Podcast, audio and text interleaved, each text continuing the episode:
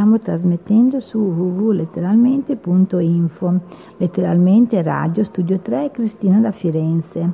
Ricetta del cuore, spaghetti al saraceno con kombu, 20 cm di alga kombu, 3 carote, 2 cipolle, un cucchiaio di tamari, 50 g di farina integrale di frumento, noce moscata, peperoncino rosso in polvere, 400 g di spaghetti di grano saraceno, sale, olio extravergine d'oliva.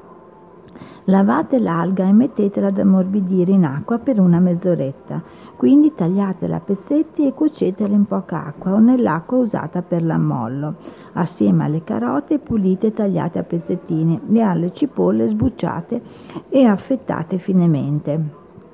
Cercate di mantenere una fiamma piuttosto bassa così da consentire una cottura delicata. Condite con il tamari quando la cottura vi sembra pressoché ultimata. Amalgamatevi pazientemente la farina sciolta in poca acqua tiepida. Aggiungete del peperoncino e della noce moscata e fate cuocere appena qualche minuto.